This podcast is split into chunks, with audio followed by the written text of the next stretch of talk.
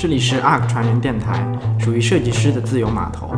有想法、有作品、有态度的 ARK 会和朋友们一起龟毛，一起吐槽，一起聊聊设计之内、设计以外，以及那些值得聊的美好话题。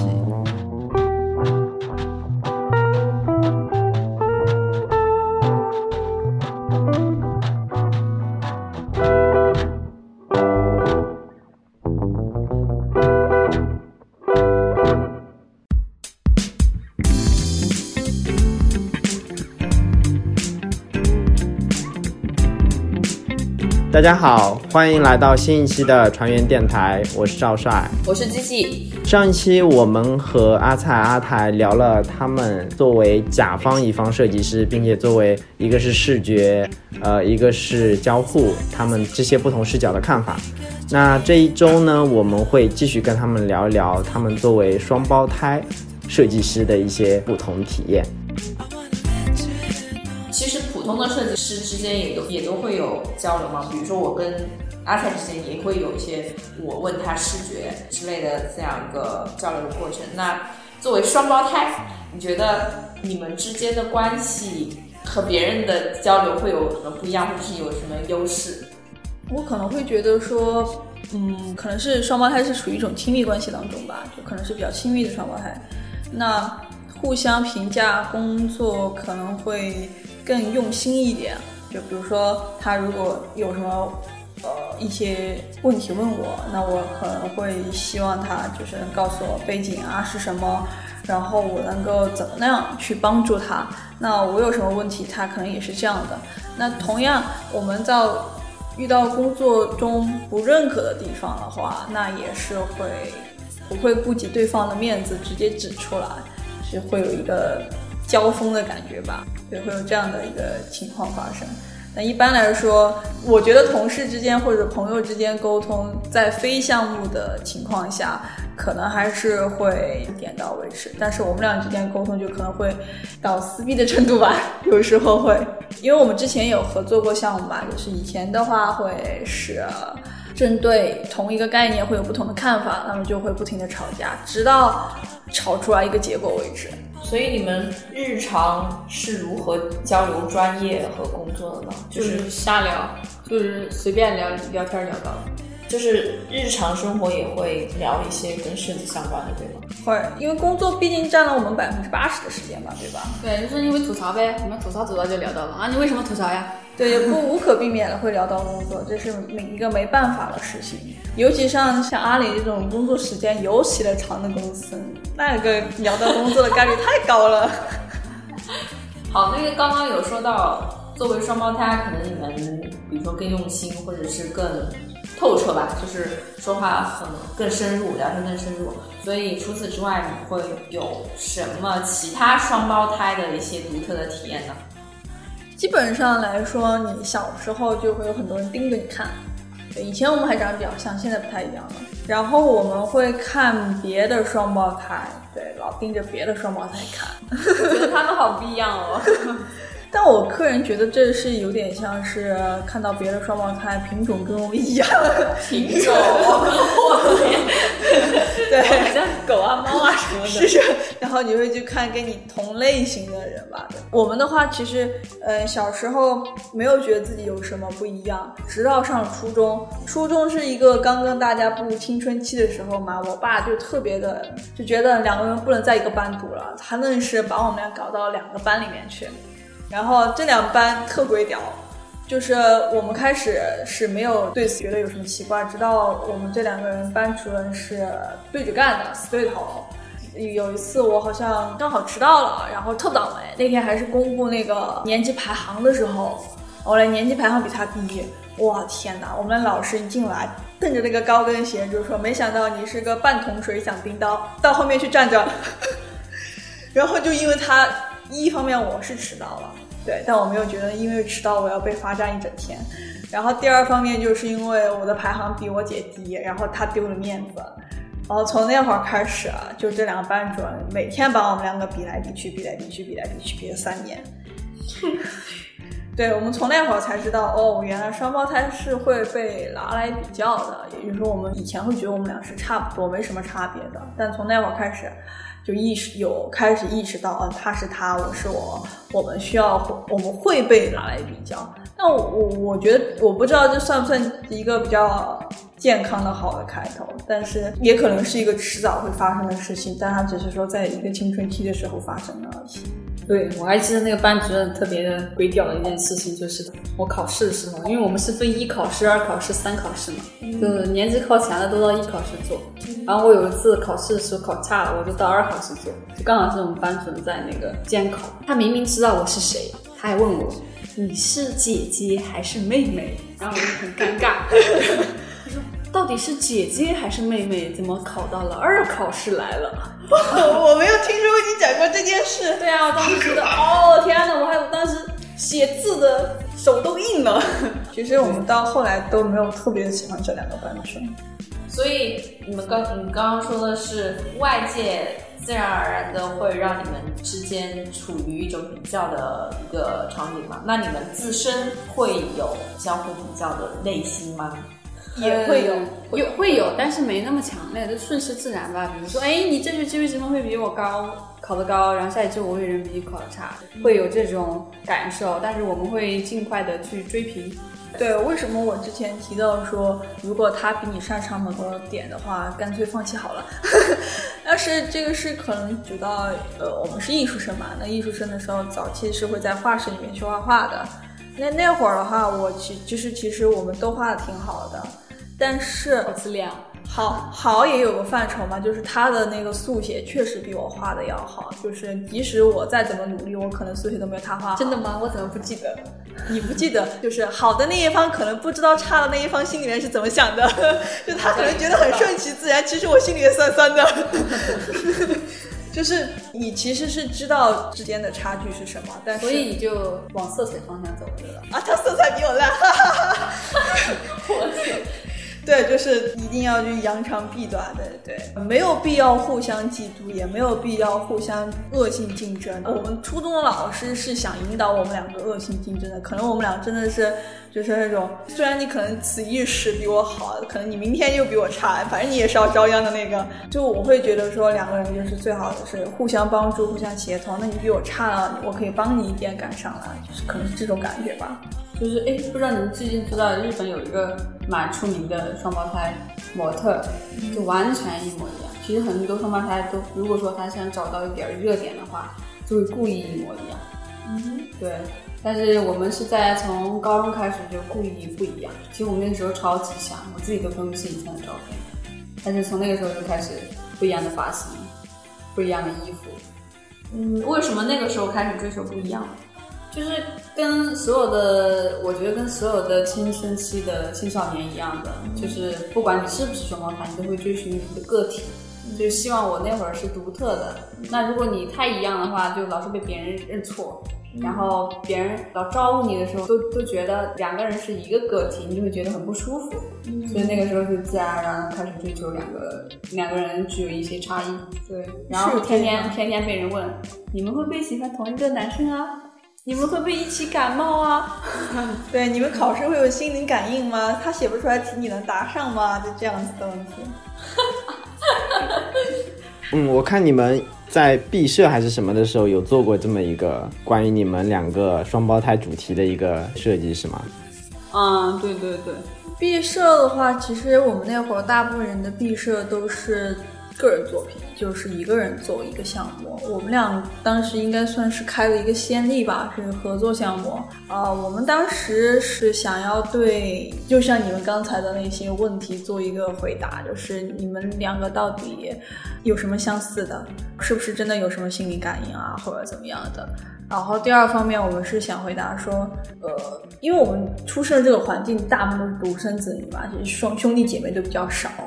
那双胞胎这种有一个这么亲密的一个跟你一模一样的人物的存在，就是双胞胎，他的体验跟大部分人的独生子女会有什么样不一样？你也想回答一下这样的问题，所以我们俩就，呃，那 OK，那我们就尝试做一个这个项目。对，其实还是有一个有一个点，就是可能就是对于毕设来说会比较认真，然后就想做一个认认真真的做一个项目。然后你当你想认真做一个项目的时候，你肯定想要一个你愿意去探讨的主题。然后那会儿就是找不着，就找了一个一个一个月两个月了，还没找着一个觉得可以切入的主题。我当时想了好多，然后跟我导师也讨论了。然后他当时就说你要不做双胞胎吧？我当时说哎，这么普通的话题为什么要做？然后后来想了想，可能就跟自己成长的想法一样，就自己觉得普通，可能别人好奇，所以就我们俩就讨论了一下，说那就尝试一下做这个吧。然后导师也很高兴，因为他不了解，他也没生双胞胎，他也是生了一个女儿，然后他就想看看你们能做成什么样子。嗯，所以能简单的说一下你们的毕设这个以双胞胎为主题的这么一个作品大概是有什么内容？嗯，如果从类型上来说的话，是有一个动画，然后一一本书，嗯。然后还有一个小装置。嗯对，主要的题材全是取自于我们从小到大学的一些日记和照片。儿。嗯。对，因为我们一想到做这个主题时，就在想我们能挖掘出什么材料呢？就回家一趟，然后回家去看，发现原来我们写了这么多日记，而且彼此都没有看过，因为我们约定了不能看对方的日记。然后就这个时候就翻出来看了，还挺有意思的，会发现里面有些相同的内容，嗯对，描述同一件事情，觉得还蛮有意思的。就把它弄下来了。然后还有一点就是，因为家里以前是就是有做摄影相关的事情，所以会每年会有拍照，就拍了好多照片儿。然后也自己也分不清楚，然后觉得还蛮合适的，就拉过来用。对，做了一些图片的处理，就是我们那个装置。装置就是从你就直接讲你几个项目，然后他们分别讲什么。哦哦，对对对对对，要不你来讲，给你一些说话的机会，不然都被我说光了。呃，我们的项目的话，其实大的主题就是为了回答那几个问题嘛，所以其实答案很简单，就是相似却不同。然后这个的话，我们就把它分成了呃三个项目来做。那第一个就是他刚才提到的，可能灵感来自于我们的日记，就是叫做大大小小流水账。那大大小小是我们的一个小名儿小名儿，对。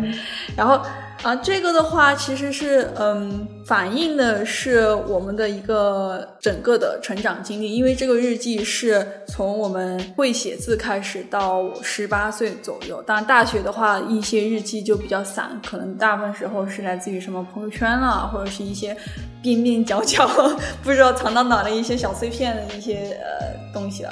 然后，那这其中也像他刚才提到，会发现一些很奇妙的点，比如说同一天发生的事情，我们会有不一样的看法，以及说在一些很重大节点发生的一些事情，每个人的心理感受是不一样的。嗯，这个的话，我们相当于是在那个时候，因为我们会。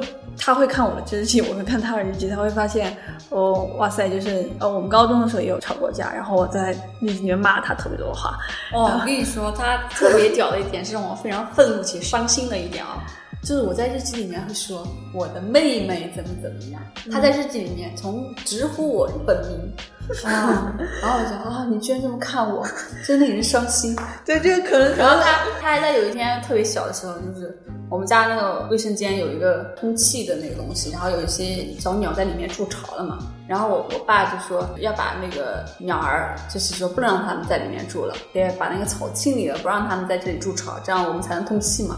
然后我在日记里记这件事情，然后他说，嗯，这是一件好事，家里以后可以通气了。然后他的写法就是，他居然去把里边的鸟赶走了啊，太可怜了，这个人好可恨。哈哈哈就还有什么记得我们打架的故事，说什么我把他的牙打掉了什么的，然后我在里面是他自己掉的牙，好不？对我，我觉得记忆可能会很慢吧，但我因为我当时记忆应该是真实的，日记本上都是当天写的呀。所以是同一件事情，但是两两个人经历了之后的感受是不一样的。对对对，我们选取了一些比较，就像刚刚什么住鸟窝啊、吵架，对我们选的都是同一天的日子。对，然后把它做成一本 zine，然后这个 zine 呢也是我我们两个的这个不太一样的点，就是就是会觉得他实际上是情感比我丰富，就实际上他以前非常的暴躁，他会跳到那个我因为做完作业而跳到桌子上把桌子砸烂，我跟你讲，能不能不要讲故事，这个应该剪掉。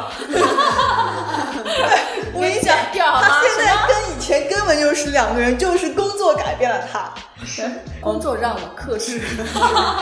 然后呢，就是那本 line，就是它是一个颜色，我是颜色，然后同时发生，你会发现两个人看待事情的视角和感受是挺不一样的。即使我们是双胞胎，即使我们经历的是同一件事情，但是会有这么样的不同，以及说在整个过程当中，你会发现我们经历了有点像是。我当时还特意就是我会觉得像双生花吧，或者是把它是什么样的比喻，就是两个人是相爱相杀吧，就是那种。但是到最后呢，还是会比较呃，虽然人家会有吵架，但是互相的有点像，像那个有一种游戏呢，就是把腿绑在一起，啊，对对对，会，那个幼儿园游戏。对对对，就像那种游戏，他倒了我也会倒，然后一块儿走又又一块儿走。那这个流水账就反映了我们就是一个双胞胎内部本身的一些变化和真实。那这个流水账当时还附了就是哎，现在挂在我们墙上的那个 A B C D 我们照片从小长大的，然后还有一个我们家的那个平视图。那个阿菜跟阿台说了很多关于他们毕业设计的内容，这个我们也会在公众号里面有抛出，感兴趣的同学可以去看。非常精彩，强烈推荐大家都看一下。我有我有个问题啊，就你们那个日记后面是怎么拼起来的？是以前你们就有一本红的，一本绿的，还是后期？对，后期这么做的。哎，那你们是把一个个字，因为你们正好都是一半，我不知道你们是怎么做到正好换行的时候能接上的。嗯，我把字扫描出来了，对，把字全部扫描出来，然后嗯，然后重新处理，把字重新做了一遍那个 Zine 是重新做了一遍设计，但是日记都是当时的日记。哦，对，里面还会插一些画，就是比如说到小学了，我就放一张小学的图片。可能那个日记的阶段，比如说全是鬼画符的那些符号，比如说心情不好的时候，大家就会画那种糟乱的图啊什么的，都会做做在图像里边。好，它可能会分的三个项目吧，然后其中另外一个项目是个动画，对，动画基本上其实讲的动，我们分主力的。对对动画基本上都是阿菜做的，是吧？前期我参与了人物的设定啊，还有故事情节。然后那个动画其实就是有点像是我们刚才提到的这个流水账，就是这个整个成长经历中一个日常生活的放大。它截取的就是我们当时就是也是反映了我们两个人之间最常见的一件事情，就是对，吵能跟独生子女不一样的，你看，就是我是觉得独生子女的资源是非常丰富的。对我们两个人对就会经常吵架你。的你的爱，你的爱是父母给你的全部，但是我们的爱是缤纷的嘛。然后父母一定要两瓶水端平，对吧？我们是双胞胎，我们不是一个大一个小哦，对，我们只差两分钟，但他从来没有觉得自己是个姐姐，所以 那当然，所以这个时候父母就会要把一一件事情，我觉得我父母挺难当的啊，对他得把所有事情都 double 掉。然后没有办法 double 是怎么办？那我们俩就要吵架。那这个动画其实就是反映了一个这样的事实，就是我我妈妈下班回来带了一块表回来作为一个礼物，然后结果我就一块那不能帮，我们俩就满屋子吵架打，结果到最后开饭的时候，然后我们俩就乖乖的吃饭，就基本上是这样的，就是可能说我们。最猛的吵架也不过就是吵了个三天不说话，对，最后还是会和好。现在都非常快，可能吵架两分钟，马上就和好。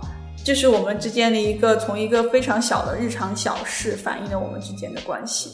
还有一个就是一个刚才提到的装置，那这个装置就是完全是就叫相似却不同，它是一个比较直观的引入了外部视角，就是我们把我们的照片做成了一个两面的，然后它是个呃有点像是就是把那个照片两个人照片合成一张，但是是用一种比较特别的裁切方式做好了，然后折叠起来，你从左边看是一个人，从右边看是一个人，从正面看也是一个人。对，双胞胎长得比较一样嘛，所以其实有时候你会发现照片从正面看、侧面看、左边看，好像是长得一样的，但是你仔细看又会发现不一样。这就是我们朋友经常说一句话：你们俩谁随便谁来都行，反正我眼里面你们俩都是一个人。对，但现在就区分很大，因为一切都变了。就是你们两个自己做完双胞胎这个主题的毕设以后，你们对于双胞胎这件事情，或者对于双方有没有一些新的认识或新的认知？这种有，非常有，因为早期的话，你看我们从来不看对方日记，我也不知道他老子怎么想我的。然后我们开始会，比如他刚才提到，非常的愤怒以及心酸。这个其实虽然不说，但是肯定会在之后的一些小事上滋生，对吧？我们就会以以此而吵架。哎，做这个项目其实也是不停的吵架，也是，但是我们后来学会了，嗯，要把很多事情摊开讲，以及说要真实的表达自己的内心。就是如果你不说出你自己的内心，别人也不知道。然后还有是。过去的事就是过去的，就不要完全纠缠在上面。那我们做完这个毕设之后呢，在制作的过程当中，对对方也会一个比较深入的了解，然后关系可能会更为的紧密。但是同时就是会更多的理解对方。然后呢，还有就是做毕设嘛。到后面肯定会有磕磕碰碰，比如我们毕设是最最后开展前两小时才做完的，因为我们遇到一些问题，就是没准备好，就是那个小装置掉那么多个，大概多少三四十个、五六十个，然后要贴在墙上嘛。但是我们的展会布置墙两天前才拿，然后没有胶枪啊，然后我我忘记出什么问题了，反正就是没有预估好。这个都处理好了吧？对，但这个也是两个人互相帮助、互相协调的嘛。对，可能我的话，我会更好奇别的双胞胎怎么想的。我们现在认识的别的双胞胎还是蛮少的。对，然后我之前有问其他的双胞胎，嘉欣也是双胞胎，她的姐姐吧还是什么？他们不是从事同一个行业。我们公司好多双胞胎。对。然后他们呢不是从事同一个行业，然后可能说沟通就不会像我跟他一个这么，我不知道是不是会跟我一样，就是会聊这么多东西，不知道他们聊什么。然后，但每次问他，他们都说还好啊，没什么不一样点。然后嘉欣的话回答我的是，他跟他姐姐之间。嗯，两个人风格啊，加上个性的差距非常的。那他们是怎么养成的？还是对我也非常好奇。就是其实两个人从小到大都是在一个完全一样的环境。哦，他们两个好像没有读一个大学，对，没有读一个大学。就是什么样的生活环境的变化，然后会导致出我们的人生发生不一样的变化。那这是我们同龄人之间的，我也会比较好奇不同年龄段的。比如说三四十岁的、四五十岁有了家庭、有了孩子的，那这个时候双胞胎之间的关系会变成什么样子？这个可能会给我一些启示吧，因为毕竟人类个体的启示。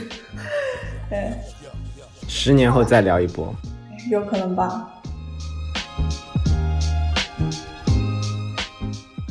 好，那嗯，就目前阿菜跟阿台都还是设计师嘛，所以对未来有没有什么一些其他的计划呢？呃，未来的话就是还是做设计师，然后就像刚才提到，比较好奇别的双胞胎是怎么样，就是会想把双胞胎这个项目继续做下去。就我会觉得它是一个，嗯，跟我本身有关，然后我也觉得可能会跟别人有关，我也希望能够带给别人一些其他的视角来看待双胞胎，所以。也会继续去做这个项目。其实工作之前也想做，就是刚毕业了也想继续做，但可能就是青年人刚步入社会，总是会经历一些磕磕和碰碰，就是全身心都放入了工作当中，没有时间去想这个事情。反正慢慢慢慢，他就就被我搁置了。此处要艾特老板。对对对对 对，老板，你看我以前多么投入，对我多么投入做出我自己想做的东西，然后现在我都没有精力做。会慢慢的想要去多做一些这方面的事情，就是想要离生活和我本真更近一点。那阿台呢？嗯，我的话就是也是想跟他一起把这个项目再再补充一些。然后我个人的话，其实工作蛮忙的，特特别忙。现在是希望能有一些别的尝试，因为如果你真的，我觉得作为一个设计师啊，不管是做什么类型的设计师，如果是百分百的时间或者百分之一百二十的时间都是在工作上，因为我们老是周末要加班的。那我是希望以后能挤出一些时间来做一些别的尝试，比如说继续做一些 design 呀，然后恢复画画呀之类的，对，然后多出去玩儿。出去玩，儿，像阿里的老板。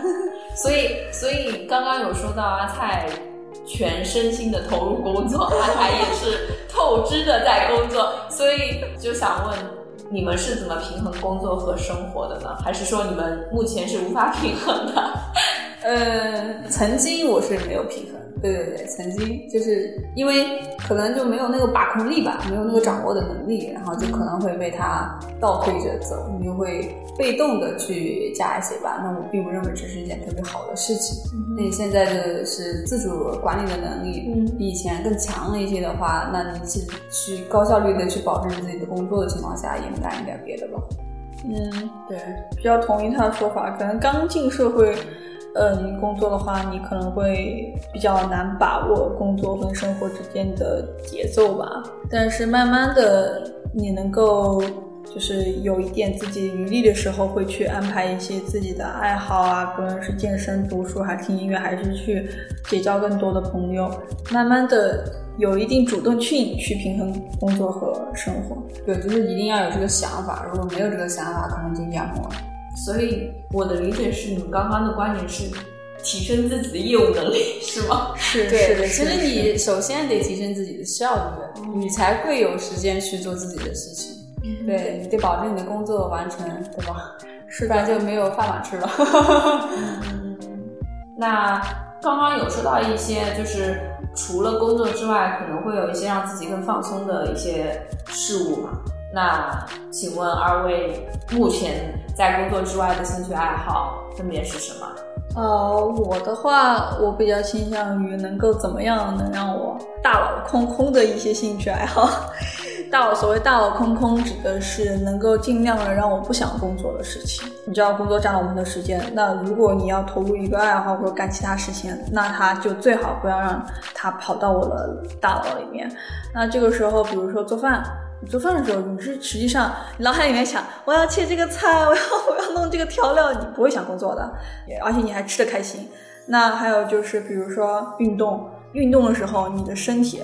累啊，都没有时间去想工作。还有就是产生一种心流，对吧？对，然后还有拳击，拳击是因为我跟教练之间打，就是我要真想一点其他东西，我立刻就被打了。我我可不干这种事情发生，那我会觉得比较放松。就虽然累，但是他会放松，全身心的那种放松。那阿台呢？嗯，我还是蛮羡慕他的，就是他能找到一个运动爱好。但我这么持久以来，从来没有找到一个让我开心的运动。我尝试过跑步啊，不行，啊，也也去也去找了教练，嗯，我还是很懒。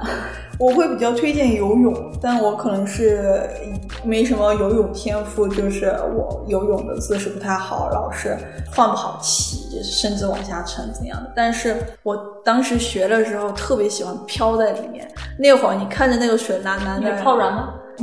不会不会，然后你会非常放松，感觉大家可以去尝试一下游泳，很放松。对，然后我的话，可能我清理大脑的方式啊，就是可能每周大扫除吧。对，然后自己再做做一顿饭。其实我在家不爱做饭的，但是我发现自己做饭比外卖好吃。嗯，然后嗯，做饭的时候也挺感觉到做饭的。快乐，很奇怪的快乐，所以就还蛮喜欢做饭。然后还有什么呢？就是出去逛逛街、买东西，大部分女生的爱好。OK，那最后有请二位推荐一下最近接触到的一些呃喜欢的工具，或者是可以种草的一些东西。发财。我的话，其实在家里面的话，可能一天想要有个好心情，那除了早餐之外，可能要看到一个比较好的天气，然后就是花。但是鲜花并不是每天都有，就是你你能够去鲜花市场买花或者干嘛。但如果说你的住宅周围有一个卖花的话，我每周都会买花。对，但我那个卖花，我一般下班的时候，人家都已经下班了。此处又要艾特老板。所以我就后来就在家里面放干花，然后还有就是水生植物啊。我养植物也是比较坎坷的，就养什么死什么。但是水生植物现在还活挺好，活了几周了。然后我就觉得就是它又是绿色的，然后你只需要稍微换下水。对我现在觉得最老年人的一种状态就是越来越喜欢绿色。越来越喜欢自然，觉得啊，对对对对对对对对对，身心，推荐大家就是 下个雨啊，开个窗听听雨声，就感觉自己很老年人。天气晴了，去公园散散步。哎，我以前这种爱好，我有一次特别，我觉得我自己很无聊，我跑到那个公园里去坐着，觉得你你不算什么，我以前住在长风公园，哎，大家知道长风公园吗？那老年人可多了。然后早上去那跑步跑一圈，然后就在那儿看，然后是不是找一个座椅坐着看？我我倒没看，我现在仍然会到家附近的一种小公园坐在那发呆。哎，我觉得其实跟朋友一起散步，然后到一个公园里坐着，还蛮蛮蛮舒服。对对对，非常享受。就是到下午的时候跟着朋友，然后有光，然后上海比较好一点就是有树嘛，树，然后阳光洒下来，你就有一种林荫道的感觉。然后我走路特别的慢，然后那会儿就走路就更慢了。啊，成都人走路都挺慢的。对对，走路挺慢的。那会儿是真的觉得夏日时光非常享受。特别喜欢。我还想起我一个我一个朋友去一个不知名的公园和不知名的，反正有很多奇怪的雕塑。然后到了那个公园里面，旁边有个老人在吹萨克斯，然后我俩就坐在板凳上说：“那十年过后是不是也这样？” OK，那阿谭有什么要推荐的？哦，那我就推荐 Switch 吧，就还蛮好玩的，因为最近入手了。我我特别想，所以你们两个会。一起玩吧？就我带他玩啊，他我开不了他的，他自己对 游戏一点都不感冒，所以就是我在玩，然后我玩我就买了那种，比如说赛车啊，就是马里奥的赛车跟他玩，然后他觉得蛮好玩的。我觉得 Switch 有一点特别好，就是它是一个家庭游戏嘛。就你除了自己一个人玩，可以找人跟你一块玩。然后这个时候在玩的时候，就会觉得，嗯，我们是在有交流，感觉很好。对我特别喜欢看他，比如说还鼓励他，你不行啊，倒数第一，加油。因为我第一次玩，但后面就好了。后面我还帮他拿了一些奖杯。我不常玩游戏的，但是对他会带我玩游戏。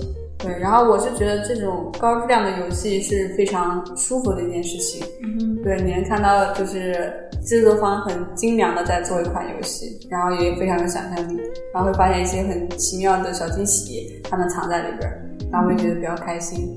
突然觉得我跟我跟一菲可以录一期分手厨房的那个，对，你们可以可以录一期如何玩游戏，对吧？有没有什么经验？可以，但分手厨房我一般我不敢玩，因为我一直很犹豫，我怕我手残。没有啊，没有没有没有，我觉得交互设计师都应该玩一下 啊。交互设计师特别适合玩分手厨房，因为你手残操作不行，可以用脑力拼，就是你可以设计出一个非常顺畅的动线，然后可以能这样。对啊，这个很牛。赶紧的，那你得找，但是那个东西得两个人玩呀。对，所以你们要共同把这条动线找出来。天哪，你得找一个很好的伙伴才行。嗯，我跟你天可以聊一下。啊，OK，那感谢阿灿阿台跟我们一起聊了这么多有意思的话题。其实我原来也不知道双胞胎会有这么不同的经历，我知道他们会不一样，但是不知道其实还会有那么多有趣的事情。那不知道大家是不是会对这两两期节目感兴趣呢？大家可以在我们的公公众号，或者是在我们的其他呃可以收听到这个节目的平台谈谈你的看法。OK，那我们这期节目就到这里结束。OK，如果你喜欢我们的节目，可以在喜马拉雅、荔枝、蜻蜓 FM、网易云音乐、Podcast 平台搜索 ARK 传业电台收听。如果你想要了解更多，可以在微信公众号搜索 ARK 创新咨询，关注我们。还可以在公众号内输入“社群”两字，加入 ARK 电台社群。OK，本期节目就到这里，大家下期再见，拜拜，拜拜。